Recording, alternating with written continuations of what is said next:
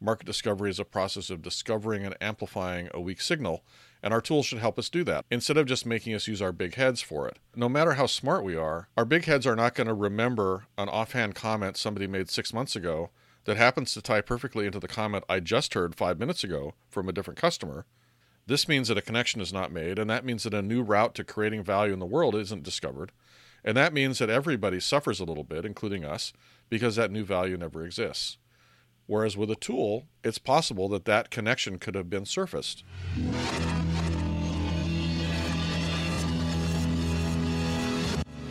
Fire. Four, three, two, one. We have ignition. Welcome to episode 313 of All the Responsibility, None of the Authority, the podcast for product managers, product marketers, innovators, founders, and everyone who is working to create more value in the world with products. I'm your host, Nils Davis.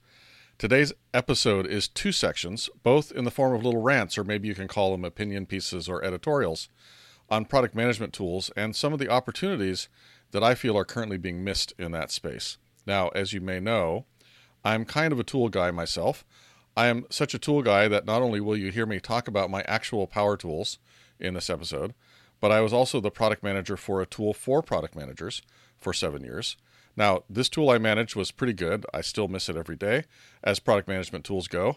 Unfortunately, it is no longer with us due to the company failing because some executives had a better idea, air quotes audible, I hope, for a different product that ended up, well, not being successful.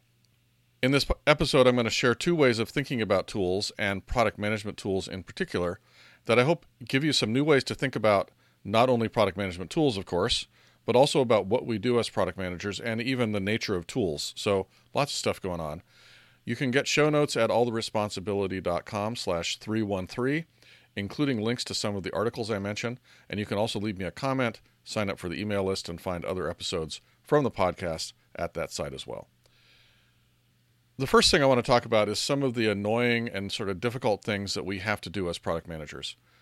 There's two particular common situations from my experience that I have been thinking about and that I think make a good example of some of the things that product management tools could help us do these things more easily. The first one is sometimes I get features that are only partially implemented, or I, for some reason, I can't complete a whole feature. Maybe I've got a requirement defined, it's got a whole feature or maybe a, a, a module, you could think about it, and I can't get it fully implemented with respect to the original story or a requirement that I've written. And this can happen for a lot of different reasons, not all because my nefarious product dev team overcommitted or that they're slow or otherwise terrible, which they aren't. Uh, but it also might not fully be my fault either. For example, I might find out as the story is under development that one half of the story actually delivers a lot of value on its own. And even though the other half of the story is, is appealing or adds a really great delighter capability, it would make a lot of sense for us to get the first half out to the market quickly. Or maybe during development, I realized that there was a new use case that I hadn't thought of before that the first half of the story addresses really well. And again, I can get a lot of value to market fast by prioritizing that part, part of the story, and I can finish the rest later. Or another thing that has happened to me before is I had a production escalation that required the team's attention for a while and so I have to reduce the scope of what I'm delivering right away. So I peel away the nice to have parts or maybe the delighter parts of the story and focus on getting the table stakes portion to market. Now, I lose out on some differentiation that I had hoped to have, but on the other hand, I kept the wheels on for the company by responding to the emergency effectively, and I'm still getting some value to the market pretty soon, and the remainder I'll prioritize for later, or maybe I'll just do that next. But the bottom line is I'd really like my tool to understand, sort of in its guts, that this is a thing that happens when you're working on a feature. That a requirement can be partially implemented, leaving some of it not implemented, and then I probably need some help decomposing that requirement so that the remaining parts can be prioritized later and put back in the backlog. So let's talk a little bit about solutioning. I like to talk I like to try to stay in problem space, but let's talk a little bit about what a solution to this might look like in in a tool. So maybe I would get a wizard that guided me in decomposing the requirement. In fact, it would even help me understand if I was ready to close the requirement irrespective of if I had to decompose it or not. So it might start with questions like Is this requirement 100% completed? If I say no, then it asks Is it partially completed? And if so, what part? And what's the value proposition of that part? Because I always want my features to have a value proposition. There's some problem that my feature is solving, and it's solving it for some segment of my customer base or my target market. And it's better in some way than their alternatives. And that alternative might be the way that they had to do this capability in my tool without the feature, or it might be some other's competitor's feature, whatever it might be. I want to actually have articulated the value proposition of the thing I'm building. But if I'm going to decompose my story and only deliver part of it, I want to have the value proposition for the part I'm delivering and probably the value proposition for the part that's not yet delivered. So another question would be, do you want to take any of the existing requirement and turn it into a new requirement for implementing later? And you can think of other questions that this wizard might ask. Now, I'm using the term requirement. You can think of it as epic or story or whatever term you might use. But essentially, it's the idea of, of a big, of a set of functionality that's going to go together and make sense in terms of delivering some value to the customer as a whole or potentially as two different components. So, of course, I also want the tool to maintain the relationships in the process of doing this. So, the new requirement should be related to the original requirement, and the relationship should probably be along the lines of an enhances relationship because I'm I'm delivering the table stakes part or part of the value, and the part that I'm not delivering yet is going to enhance the, the part that I delivered. Or maybe it's a delighter relationship. Because what I didn't get done usually is, again, it's the nice to have portions, not the table stakes. Now, we always think, well, we don't need, we never get to prioritize nice to have stuff. But the fact is that oftentimes the nice to have stuff is what differentiates your, your product. If you're, if you're in a space with, with competitors and you're all delivering table stakes, well, the table stakes are the table stakes. Those are the most, those are the things that you have to have. Everything else is nice to have but it enables you to tell a story about differentiation. That's one common but annoying situation that I have to do in my experience. And in fact, I actually had to do this two weeks ago in my actual job. We found one part of the of a, a story that was very coherent when I originally wrote it was much harder to implement and wasn't going to be able to make it for the target release. So we've cut it, we've split it out. We're going to target it for the next release. And so I just literally did this last week.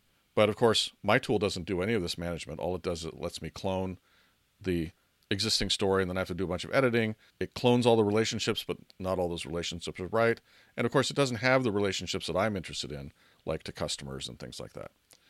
It's something that happens to me. Perhaps you don't have this experience and you always get your stories completely done or you decompose them so much before you get started that this never happens. If that's the case, I'd love to hear about that in the comments. So please feel free to leave me a comment at alltheresponsibility.com slash 313. Moving on, though, to another situation that happens to me all the time. And this is where I have to write a data sheet or release notes for the feature. Why do I have to go to a separate application to do this? Why can I not do this within my tool? At least write the blurb that's going to be used then in various different places, like in the data sheet in the release notes on the web page. I have to go to Word to do it, or I send an email, or there's a separate wiki page. And then, of course, that all has to be harvested for eventual use in whatever, wherever it ends up. And I've always felt like when we're creating our requirements or our stories or our feature specifications, part of what we should be doing in that process is well, it's related to what Jeff Bezos is famous for saying. I think it was Jeff Bezos write the press release first. Write the story that you want to be able to tell about this feature as part of the specification for the feature. There's a lot of reasons for doing this. It helps the dev team get an understanding of the problem that they're solving. It actually enables you to go out and do some testing of the feature before you have anything implemented just by describing it to the target market. It enables you to tell the story better when you're trying to get this feature funded by the executive team, whatever it might be. I've always been surprised that our tools don't help us articulate these things. We have to do it ourselves. We have to remember to do it, which means we almost never do it. But if the tool would, could support us in that, that would be really spiffy. Now, that blurb is going to be very different from what we write for the developers to work from, although they may refer to it. You know, it's not it's not the same as acceptance criteria. It's not the same as a specification. It's the customer oriented view of what this feature is. And as I say, it, in my experience, it rarely gets written down until it's time to go do the release notes or the data sheet. And then it would really be better if it had been done sooner. So I think the tools should have a place to put this. And then perhaps even a way to actually take all of these datasheet draft blurbs, put them together for any particular release based on the features that are allocated to that release. That'd be pretty spiffy. You know, the, the reason I mention these things, both of these examples, is that, you know, as product managers, we have to do these things anyway. I do them all the time. And often I try to sort of do them in my head, which means that the next thing that I have to pay attention to causes this one to drop on the floor, which means that I have to rediscover it later. And I have to then reset my whole mental mindset again, which is a great cognitive cost. Now, since I have to do these things anyway, I kind of want my tool to become not just the capture spot for it, which is which is step one for sure, but even to prompt me to do these things that I know I have to do anyway. And it also, I want the tool to provide the right semantics to capture this information and probably to remind me that I that it needs to be captured because after all, I am a product manager, which means I have a very big head and big brain, and so I will remember. That's what the thoughts that go through my head, which of course I don't actually remember. And so there's so much of that stuff that falls on the on the floor, and if the if we had some tool support, less of it would fall on the floor. I'm not saying that tools magically enable us to get all the things done that we want. That's obviously one of the things we do as product managers is we know how to prioritize what things we can allow to get to drop on the floor and which things are not allowed to drop on the floor. But my belief is that with better tools, we would have less stuff falling on the floor and we'd be able to manage that better. So let me talk a little bit more about tools in general. So that's two examples of things that I wish tools did. But let's talk about tools in general. And the reason I'm bringing that up is that I have written some articles about tools for product managers and things like that.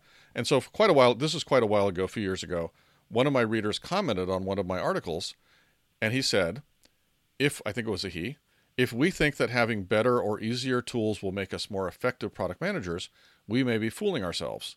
We should be spending 80% of our time understanding, measuring, and tracking how our solutions impact our customers' bottom line. For that, we need very few tools. And so that's that was his comment.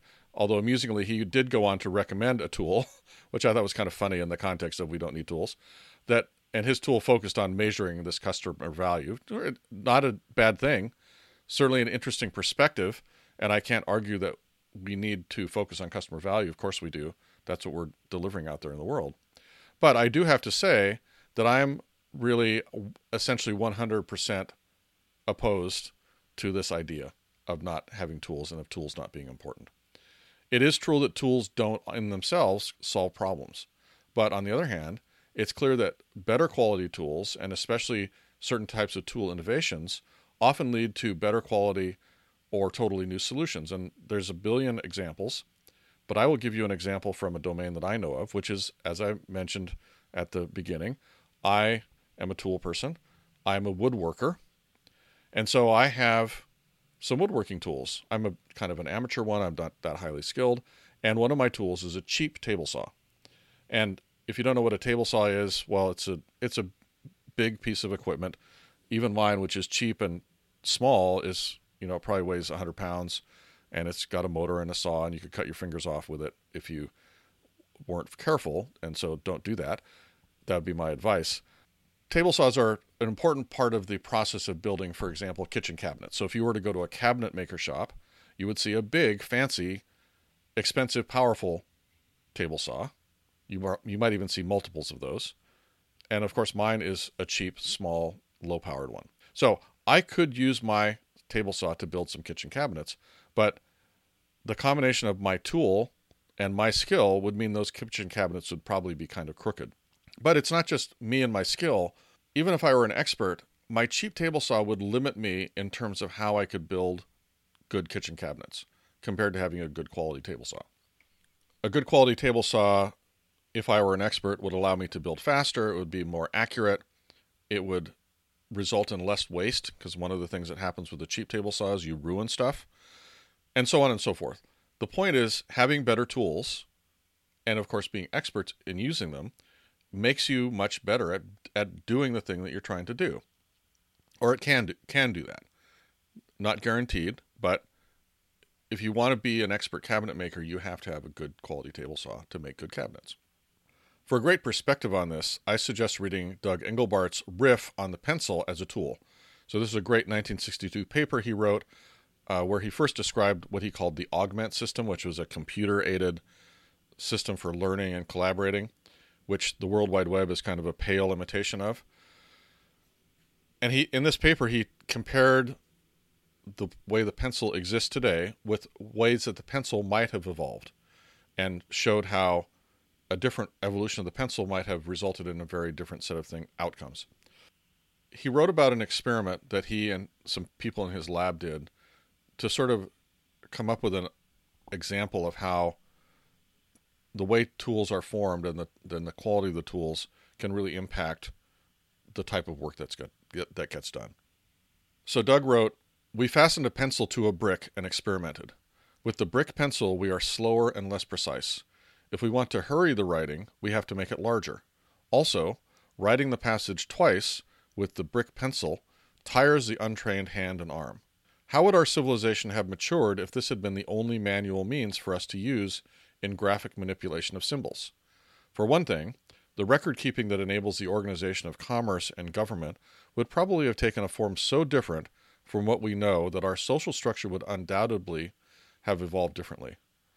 Also, the effort in doing calculations and writing down extensive and carefully reasoned argument would dampen individual experimentation with sophisticated new concepts, which would lower the rate of learning and the rate of useful output, and perhaps discourage a good many people from even working at extending understanding. I think that is an amazing quote, an amazing concept from one of the most amazing minds in computing. If you're not familiar with Doug Engelbart, I will put some links in the show notes, but he was one of the real innovators in computers back in the 60s.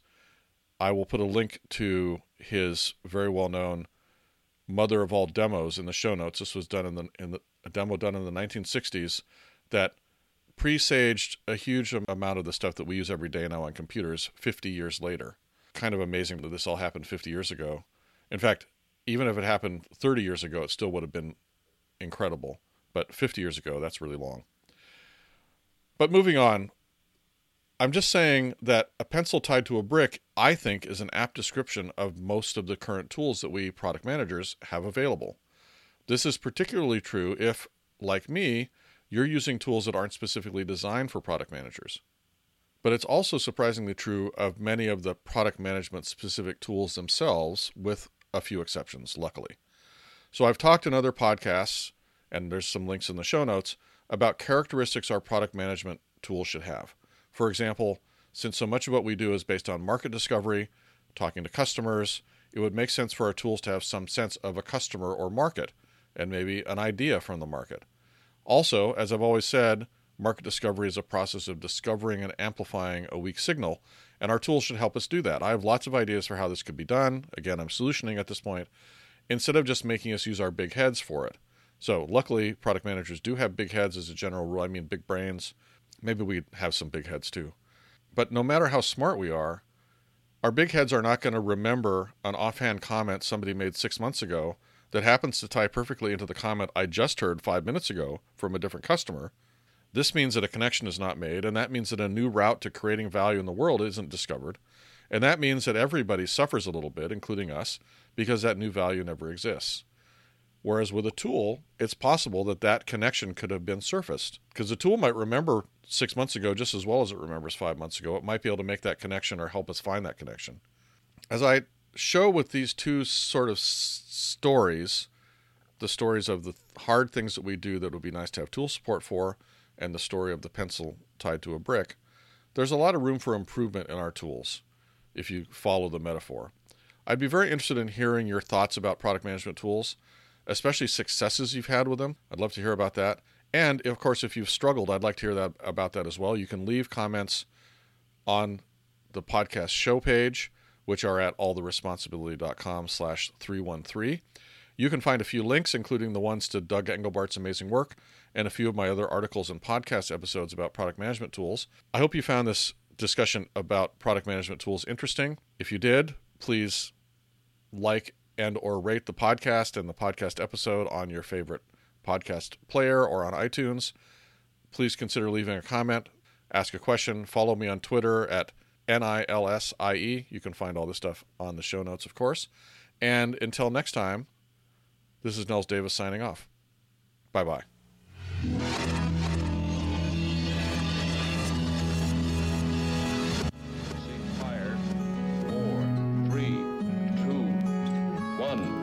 Four,